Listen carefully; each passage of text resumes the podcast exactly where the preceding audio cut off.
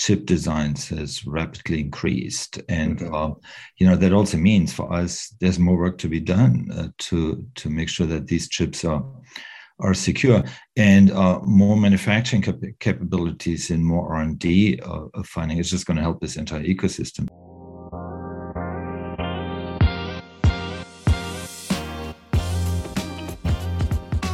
On this episode, the insiders are joined by Andreas Kuhlmann, Executive Chairman and CEO of Cycuity, formerly known as Tortuga Logic, to discuss the importance of security at the chip level amidst the release of new standards and recent government involvement in the semiconductor industry via the much talked about CHIPS Act. Then, assistant editor Taryn Ingmar dives under the sea to explore how a small UK based company is standing against global warming by creating artificial coral reef structures as a means to halt coastal erosion around the globe. But first, Brandon and Rich tackle the not so age old debate between the sweet simplicity of 8 bit MCUs and the bigger, badder, maybe better 16 and 32 bit MCUs but a gear shift into automotive repair struggles will highlight the difficulty some shops face when presented with dealer specific vehicle fixes. Good afternoon, and welcome to the Embedded Insiders podcast featuring Brandon Lewis, editor in chief of Embedded Computer Design. Hello. Hello, that's your big intro. And I'm Rich Nass, Executive Vice President of Open Systems Media and leader of the Embedded embedded computing design franchise. How you doing today, Brandon? I'm doing well. How are you? I am doing great. I got a topic for you. I know we talked not too long ago about uh, 8-bit not being dead. Mm-hmm. You remember that? Are you, you young enough to go that far back in your memory bank? yes, I I got it with okay. my 16 with my 16-bit memory.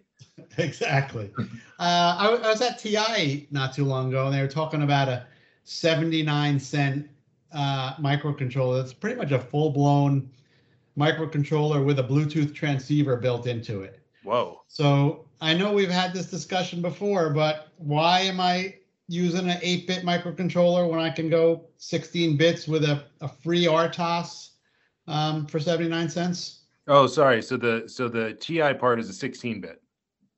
No, it's a 32 bit. So it's a 32 bit for 79 yeah. cents. Yep. Uh, I mean, you'd have to ask Microchip about that, but uh, you know, it's all about it's all about the numbers. Uh, well, I'm playing devil's advocate here, so you're on the uh, the microchip side. Well, I mean, it is all about the numbers, right? I mean, I have never ever heard of a wirelessly connected 32-bit micro selling under a dollar even i don't think yes you did i just told you well but before this oh, okay um, um, Thought maybe you weren't listening. maybe I wasn't, but um, but I've never I've that this is the first time I've heard about it, and it's a little surprising that given all the things that are going on in the industry that you can do that. Maybe a pretty savvy marketing move there by TI, but um, I think it all really comes down to cost.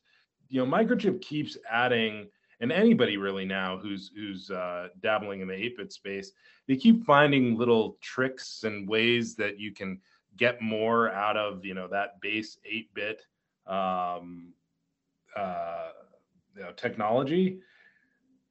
But I mean, what do you? If it's not cost, then what is it? It's, it's probably not power consumption. It's probably not for it's it's nothing but the cost, right? That's the only thing. Well, I got two for you, and now I'm going to flip and play my pro microchip side.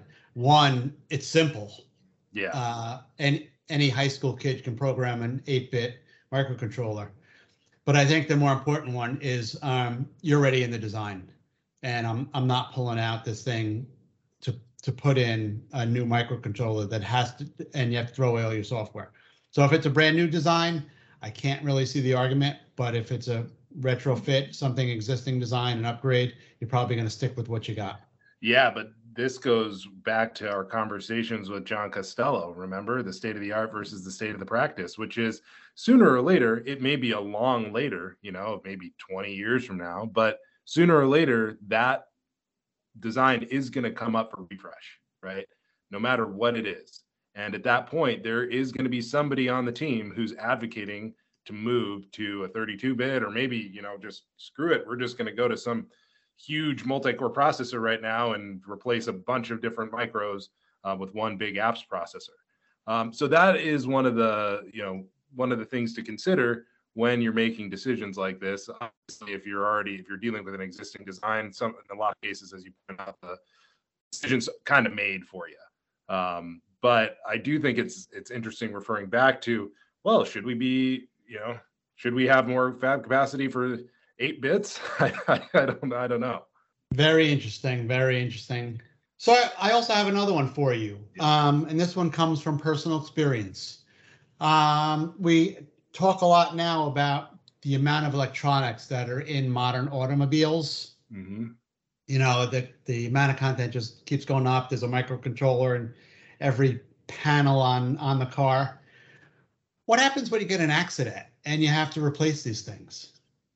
What do you Does Joe Auto Body Mechanic Yeah, right, know yeah. how to put a new microcontroller in, in my new headlight or my you know my fender or something like that and and this literally did happen to me um where there were sensors in there that the auto body guy he didn't know they were there and he had he was completely clueless how to reprogram anything so it, it had to go back to the dealer? Yep. um to get I- fixed I think you already know the answer when you you know when you, you've heard about Teslas and all the problems that they have with with their service department because it takes three years for you know somebody to, to get their car serviced there because of that precise issue. You know, your Joe, your Joe Auto Body, who's you know the guy who's had a garage down the street for the last thirty years that you've been taking in for oil changes, is not going to be able in the wildly vast majority of cases to service these vehicles.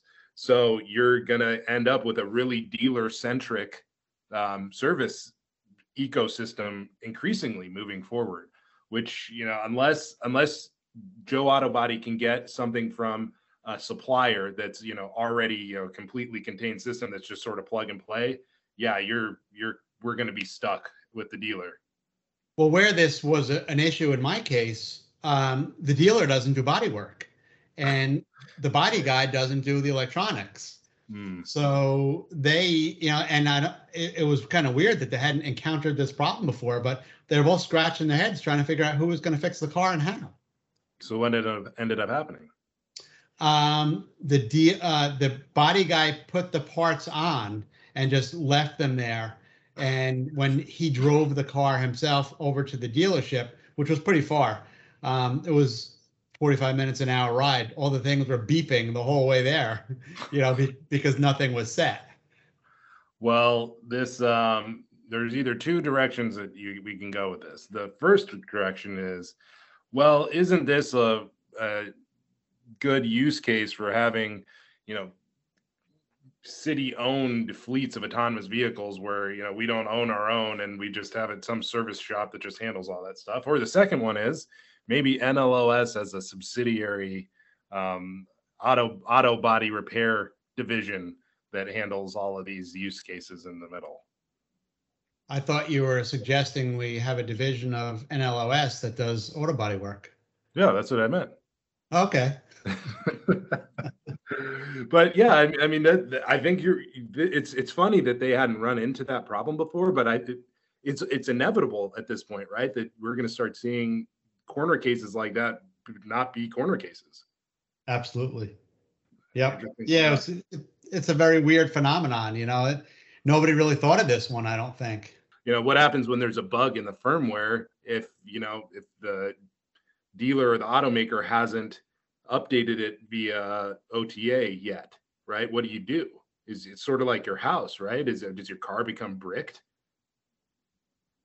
No, because the previous version is The tested fallback. enough that it's not going to lock you up. Hmm. yeah that's that's that's true okay well here we are Yep. Just driverless keep plowing forward with more semiconductor content in those cars. more tech keeping us from doing everyday things Exactly. Now, Andreas Kuhlmann, Executive Chair and CEO of Cycuity, formerly Tortuga Logic, joins Brandon to talk about why the relatively new practice of implementing security at the hardware level is so important. Yeah, so Tortuga Logic, we are, we are solely focused on uh, semiconductor security and helping semiconductor companies to verify uh, uh, chips that, uh, that, that are secure in a sense that they cannot be attacked from cyber attacks or attacked, you know, by any other malicious players. So that is something that's fairly recently coming up. You you may have remembered Spectre Meltdown when it hit, you know, all the all the big processor companies in 2018. Since then, uh, people realized you can actually hack chips. So we help customers to prevent that. Um, so as far as your offerings go, are you just doing the verification of the chips? Do you offer any IP? Um, what's the what do you sell? No, very good question, Brandon. So we are what we call in pre-silicon uh, se- security verification, but it's really not just verification technology. We start from, you know, helping customers to compile uh, security requirements that are actually verifiable, understanding the security requirements for a particular chip, then how you can compile this into a verification program, then actually doing the verification, and at the end, what we call security sign off, meaning checking all the boxes. You know, have you actually verified all the requirements, and are you ready to to tape out and manufacture the chip? That's great. So, kind of pivoting now into the CHIPS Act. Obviously, there's uh, it looks like you know some version of this of this legislation is going to get through, and Right now, I think there's a 50, just over 50 billion dollars earmarked for investment in uh, fab capacity, expansion, R and D. You know, some of it's going to the Department of Defense. Um, I would assume that from where Tortuga sits, you would be interested in there being a lot of investment in new, um, you know, new manufacturing facilities that are able to produce new chips so that you can verify um, you know, new designs. Is that would that be fair to say? Oh, absolutely right. I think if I look at this from a from ecosystem play, you know, we have seen over the last years that the number of uh, chip designs has rapidly increased, and mm-hmm. uh, you know that also means for us there's more work to be done uh, to to make sure that these chips are are secure.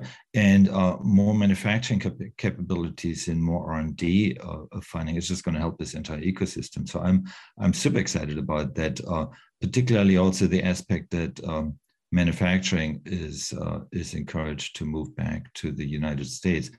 I personally uh, brandon i was always surprised over the last 30 years seeing manufacturing slowly going going away from the united states. And i've always thought that is that is such a critical strategic capability. So, so I think it's time to really, um, you know, I don't think it was completely be reverted, but but but kind of complement or drive back this a little bit.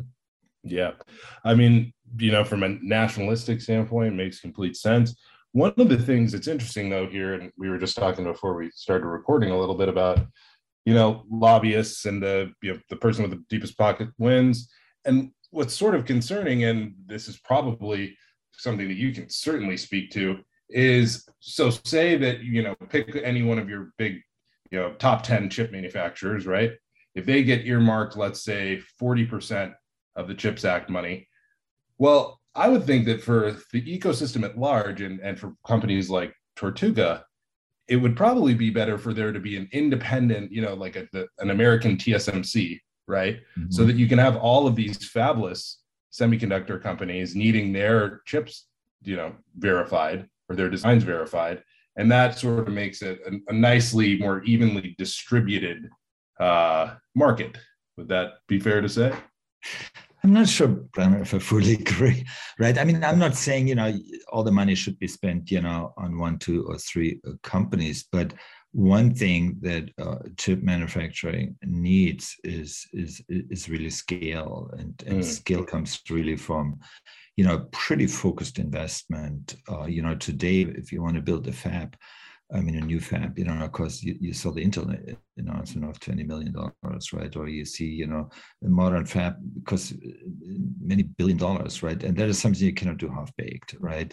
The second thing is uh, uh, modern fabs. I mean, the, the, the time till you break even is many years, you know, it's anywhere between five to 10 years. So scale is absolutely important for that. And I think one of the reasons why semiconductor manufacturing has really moved more offshore was because, um, particularly, you know, in Taiwan, China, other countries, right? Um, semiconductor manufacturing was highly subsidized to compensate for some of this risk from a business point of view. So I see this really more from a, from an ecosystem encouraging that versus you know big versus small and, and so so that's how I see. And and as Tortuga logic, I think we will we will benefit uh, uh, with everybody on that because the number of chips, as I mentioned earlier, number of chip designs is going up, and you know there's just more work for us to be done.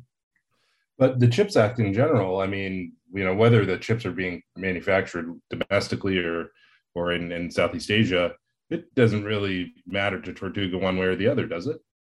No, not directly, right? Not directly. But I think what what I would expect is having more uh, capabilities here will essentially increase um, the diversity of, of, of, chips that are designed and um, that can be manufactured without you know any supply chain issues. So I think it, it will lead to a more um, resilient ecosystem, and that's also good for us. Very good. Um, so tell me a little bit about what you're working on over at Tortuga. You know, what's the latest and greatest, and what can we expect in the uh, on the security and verification front? Yeah, Brandon, good question. I mean, security, and I've learned this before Tortuga. I worked in application security. Uh, I built a application security business that's really focused on on software security.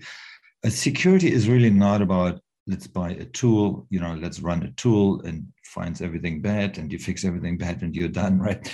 Security is really uh, about a program and security is always about the journey. And the first thing that you have to realize in security, you have to align all the business stakeholders on what is important for the product, particularly, you know, in our case for semiconductor, what are the, the security requirements um, that we want to uh, implement, that we want to verify, that we want to communicate to our customers, that may actually our customers ask for. So security in the first place is um, involves many, many stakeholders. So we help the discussion among these stakeholders on coming up with security requirements um, that are really reflecting, uh, you know, what the what the business needs are for the company.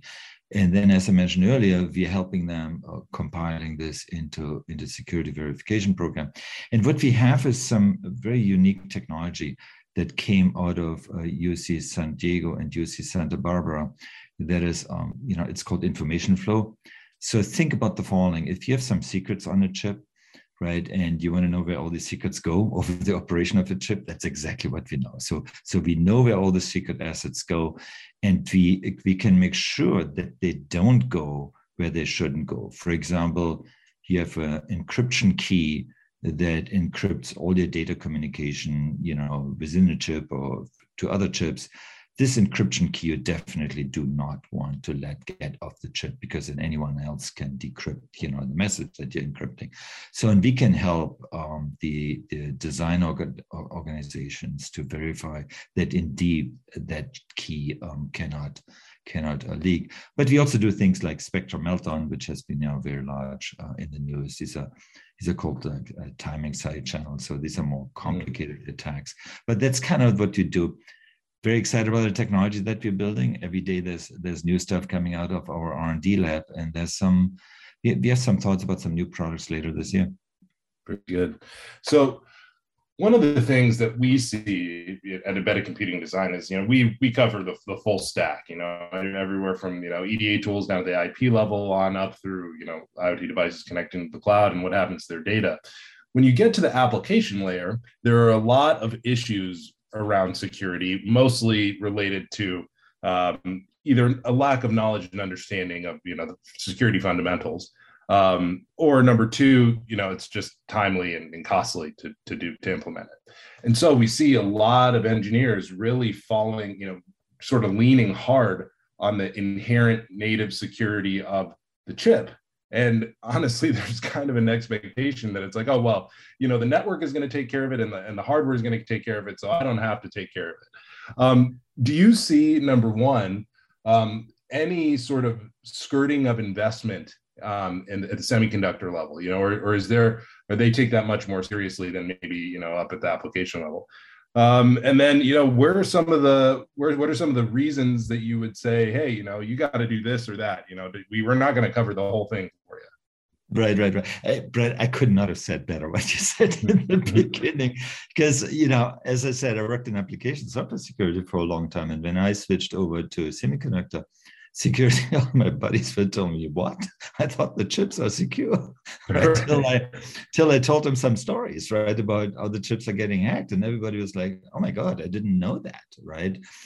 And you take some of these hacks, I mean, you can do whatever you want in software. Um, if your if your hardware is vulnerable, um, you know, you can extract whatever you want to extract, and you get to the secrets that you want to protect, right? Eh, overall, if you think about this from a system perspective, right, the system is is as secure or as insecure as the weakest part. And uh, with now having vulnerabilities in hardware, it's just yet another component where you have more attack vectors, right? And uh, as we have learned in the software world, where is exactly what you said. I mean, developers 10 years ago made very fundamental mistakes right? Simple things like buffer overflows but but you know things like you know you don't clean out your your input strings and you get you know command injection and these kind of things. Really simple stuff. Developers in the software world have learned are still learning or improving you know the skills how to develop software with security in mind. We have exactly the same journey on the on the hardware side that that chip designers and chip architects uh, have to build the chip with security in mind. And I think you, you asked the question, of, you know, how much progress are we making? Just in the last one and a half, two years, um, the amount of attention um, that I've seen and the amount of um, uh, uh companies, semiconductor companies that I'm talking to, that are saying that is extremely important, has ex- very, very rapidly grown. So that is clearly something that um, I think is on the top of the list of uh, of all the semiconductor uh, companies. And if you take a particular sector, automotive, we can maybe talk a little bit more about this. I mean, they came out with new standards, right? That's the new ISO um, SAE standard that actually uh, uh, uh, standardizes the way you should ensure that semiconductors um, are designed uh, securely.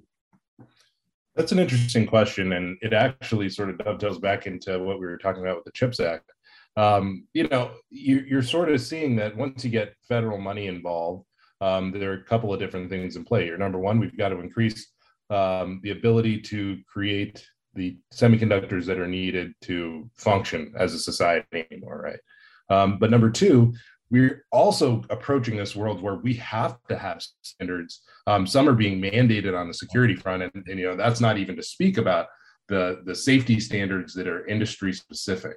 So, what do you see on that level? You know, both of us, both as the the industry working together as an ecosystem and a community towards you know some baseline level of requirement, um, and then number two, I guess larger as as the government getting involved in certain regulations around the quality of semiconductors and security, especially for connected devices.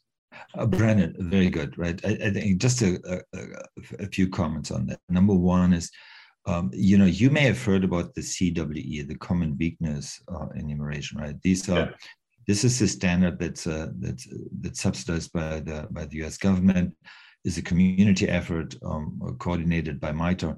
CWEs were extremely successful in the software world over the last uh, 15 years, where they became kind of you know the nomenclature how to talk about you know what kind of securities have you looked at? You know vendors are, are, are evaluated the, you know the tools. Can you cover this? Can you cover this? Cwe's two years ago in 2020 were extended to the hardware world and i see exactly the same thing here. They're very very practical tool for the chip development organization to essentially this is a list of things you know that i should uh, cover. This is a list i should dive deeper. And this is a list when i when i del- you know deliver a chip that i can actually tell my customers you know we have done something about it. That's number one. Number two um, i mentioned automotive earlier. Automotive has actually uh, you probably remember the Jeep Cherokee hack, right? And, and it was yeah. 2015 or so. It was a huge wake up call for the automotive industry because for them, security is not a primary concern, but safety is a huge concern, right? So they made some very rapid progress on software security over the last um, years. And um, I see this now with the new ISO uh, 21434 standard is extending into into hardware, where they essentially, uh, you know, have standards. This is how you should develop hardware.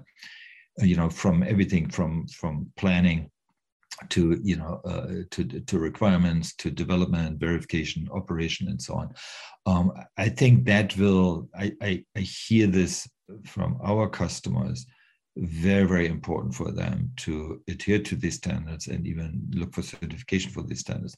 That's the second aspect. And the third aspect i think from a government point of view um, absolutely right? I mean you see of course in the dod there's a, there, there's a lot of work going on to to standardize some of the requirements. And essentially just request and and and and essentially you know enforce you know some of these standards right? Um, i also saw something and, and, and i hope this gets extended to, to, the software world but you may remember there was a, presidential executive order coming out i think in in March or May 21 that all government entities, when they purchase software, they should should look at the software bill of material. And the software bill of material is essentially okay. Give me the list of all the software components that are in your application, and um, you know, uh, are there any known vulnerabilities in there? I think these kind of things are very good lessons that can be extended into the hardware world, into into semiconductors, and so on more and more that semiconductors are becoming like software and vice versa. It's funny. I was, right. I mean, we just forgot about it. yeah. I was just, um, I just did some coverage on ARM Total Solutions, which, you know, I mean, now, you know, this hardware co- software co-design thing is, is almost to the point where traditional chip and embedded engineering isn't the way it used to be anymore. It's more like software engineering because now you've got virtual models and you're just programming on top of these, you know, before there's any silicon even anywhere near tape out. Yeah. Yeah, exactly. Yeah, I mean, it's a, you, I'm sure you know the quote from Andreessen Horowitz. It has always been quoted. You know, software's eating the world, right? Right. And I think we all forgot that the software actually runs on something that's right. hardware. right. well, and, and, like we said, when um, you know, when, when somebody's somebody's system gets hacked, then they're going to say, "Oh, well, it must have been that hardware stuff," right? right. Right.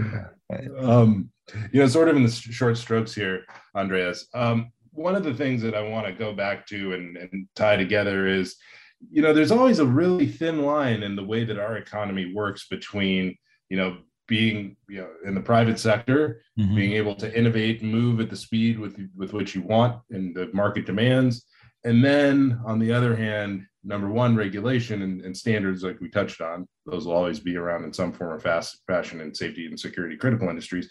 But now we're talking about taking money from the government, right? Mm-hmm, and mm-hmm. when you take money from from anybody, right, they expect to have a little bit of uh, say so. How do you mm-hmm. think that that's going to impact innovation, um, speed, time to market, all of those things that you know people like to have control over? Yeah, I, I, I would look at this from a different angle. I mean, we at Tortuga, we work actually fairly closely with the with the DoD and, and, and, and some of the defense entities. And one thing that I find is very positive over the last year is that uh, the DoD wants to really leverage uh, more the private sector, the commercial um, industry for building capabilities. I think that's a very positive uh, development because number one, I think it's uh, it saves a lot of cost instead of you know duplicate efforts, duplicate research, duplicate uh, development. And I think it gets us faster to to scale and have the really the latest technology in in in in, in our defense sector, right? In terms of getting you know large companies work. Right um, it's a, it, you know it's it's a complicated topic because um, the most important thing is that you invest in areas that are you know that really have a high impact and that really uh, you know uh, people are accountable for. Okay you know you promised xyz have you delivered xyz and has it really taken us to the level where we wanted to go uh, but nevertheless i think it's uh, it, it's very important that certain critical areas where the the private sector, you know, it, it, for whatever reason, doesn't invest or the investment is of of lower ROI, I think that this gets subsidized. I think is very important for the United States. I want to really close it off what I've seen over the last 30 years, where you know semiconductor, uh, you know, investments, manufacturing, all of this went all overseas, and I was always scratching my head. I'm really glad um, that you know this is taken seriously. That people, you know, it's not just saying software is eating the world. Um, hardware is a is a very foundational piece for competitiveness of, of the industry and of the nation. And I'm very glad uh, that we're moving in this direction. Finally, assistant editor Taryn Engmark explores the coastlines on the northern Yucatan Peninsula, where UK based company CCell has been implementing artificial coral reefs to help stop and even reverse coastal erosion. Off the coast of the Yucatan Peninsula lies the Mesoamerican Reef, which, like all coral reefs, is one of the most biologically diverse ecosystems on the planet. But rising temperatures across the globe are affecting marine life just as much as terrestrial life. As seas get warmer, ocean acidification increases, and oxygen levels in the waters drop, coral reefs like the Mesoamerican reef are experiencing a fatal health crisis known as white syndrome, which is a disease that can kill corals in less than 40 days, but the effects of this disease aren't limited to the corals themselves, or the marine life that relies on the reefs, or even the ocean in general. Reefs serve as a barrier between powerful ocean waves and the beaches of coastal cities. Without the reefs to interrupt the constant energy of the tides, waves are crashing onto shore at full force and rapidly eroding the coastlines of popular beaches but humans have discovered a way to help rebuild those dying coral reefs in an effort to preserve what remains of those beaches. CCell Renewables, a UK based company working around the globe to prevent and even reverse coastal erosion, developed a strategy to accelerate coral growth on submerged steel structures using a process called electrolysis. CCell has spent many months working on pilot projects in Cancun and Telchac, both of which lie off the northern coast of the Yucatan, the reef projects are designed to mimic the natural growth conditions of coral reefs, which on their own can take hundreds of years to reach maturity. With CCell's artificial reef structures, this process can occur in as little as 36 months. Dr. Will Bateman, CEO of CCell, said, What's what's crucial here is that you can't just put those corals on plain sand they will just sink into the sand and disappear so what we're doing is we're providing that sort of almost like a backbone on, on which they can be pl- placed. The foundation of the artificial reef is a series of 2.2 meter steel half tunnel shaped cage like structures. These structures are electrified by precisely controlled 1.2 to 6 volt electrical currents that run through a small metal anode. The cathode, which in this system is the reef structure itself, increases the pH levels of surrounding water, which causes salts to dissolve against the steel surface of the cage. Oxygen produced by the anode's low level voltages combine with the soluble effects of the cathode to enable the formation of calcium carbonate and magnesium hydroxide, better known as aragonite and brucite rocks, that attach to and seal the cages, protecting them from corrosion. This entire process is dependent on precision voltage control between the remotely managed anodes and cathodes. In a single month, a 3 to 5 millimeter layer of rock can form over the structure. If insufficient voltage is applied, the rock formations can become spongy and unsuitable for the hatchery grown corals. And, well, you can probably imagine what too much electricity would do in that environment. But even if the rock successfully bonds to the steel cage so that divers can place local coral polyps by hand, the work isn't done. CCell's electrolysis process has to continue for the attached corals to grow at the three to five times accelerated rate needed to form mature reefs in three years. The last thing we want to be doing is continuing to grow rock when that process is happening, because all we'll do is we end up entombing um, the poor little poly- coral polyps. CCell's team has had to learn to interpret environmental conditions in the water to determine when a reduction or even a complete cease of power input is warranted to slow the expansion of rock and maximize coral growth. Power for the CCell electrolysis process is generated by multiple sources. Some of it is drawn from conveniently renewable resources courtesy of CCell's own wave energy converter, which powers an electricity producing hydraulic system with a paddle. Depending on wave conditions, this system can produce a range of voltage levels between 35 and 70 volts, which is then converted, controlled, and monitored by the electrolysis system itself. Bigger pilots, like the one in Telchac, garner supplemental power from solar energy. With only a couple hundred watts available, smaller pilots like the ones in Cancun can't harvest enough renewable energy, so they source their power from other means. But sources aside, the power gathered has to be transmitted to electrolysis systems at the pilot reef sites. This is achieved through a power delivery network consisting of front end conversion regulation stage and a downstream point of load regulation stage that delivers power to the electrolysis system over a cable. But, like we said earlier, the amount of power delivered to the system has to be very finely controlled. To maintain the peak current of 10 amps and 50 watts of power required for each length of reef, CCell leveraged Vicor's factorized power architecture that integrates a pre regulation module, or PRM, buck boost voltage regulator, and a voltage transformation module, or VTM, current multiplier with fast transient response. The PRM inputs unregulated voltage and outputs regulated voltage, which is used to drive the VTM.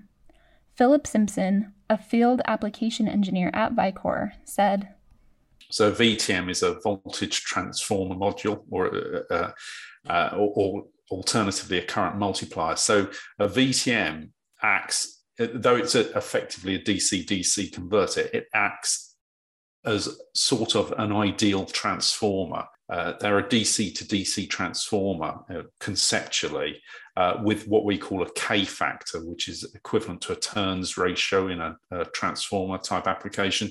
So the, the, the, the combination of the PRM and VTM give you the ability to take reasonably high voltage DC and convert it to quite low voltage DC at relatively high current, but in a very efficient way. Uh, I think the combination of PRM and VTM that uh, are using gives efficiencies well over the 90%. In Cancun, 50 such control units are currently deployed along 120 meters of reef. And so far, the results are pretty encouraging, with wave attenuation at the test sites projected to improve to 30% in the next year. For context, while global wave energy has increased by 0.41% annually as a result of global warming, just a 5 to 8% reduction in wave energy would restore the nearshore wave climate to levels from almost two decades ago. The shape and porous structure of CCell's artificial coral reefs work to stop larger waves from crashing onto the shore, but allow smaller waves that deposit sand on the beaches to pass through and rebuild what's been lost. There are currently plans to extend the artificial reefs by another one kilometer along the Yucatan coast. But just as coastal erosion is not a phenomenon unique to one geographical area, CCell's goals are not confined just to Mexican coasts. The company has been working on further artificial reef structures in places like Israel, the Maldives, and elsewhere, all to stop and hopefully reverse erosion taking place across more than half of the Earth's coastlines. Future goals for CCell include a potential partnership with Cornell University to implement acoustics on the reef structures that would mimic the sounds of living, thriving reefs to help attract marine life to the project sites. To learn more, you can visit CCell Renewables at www.ccell.co.uk. Further resources are available on the Embedded Computing Design website under Success Story How Man Made Coral Reefs Are Stopping Coastal Erosion. Thanks for listening to this edition of Embedded Insiders. For daily news, videos, and podcasts, visit our website embeddedcomputing.com.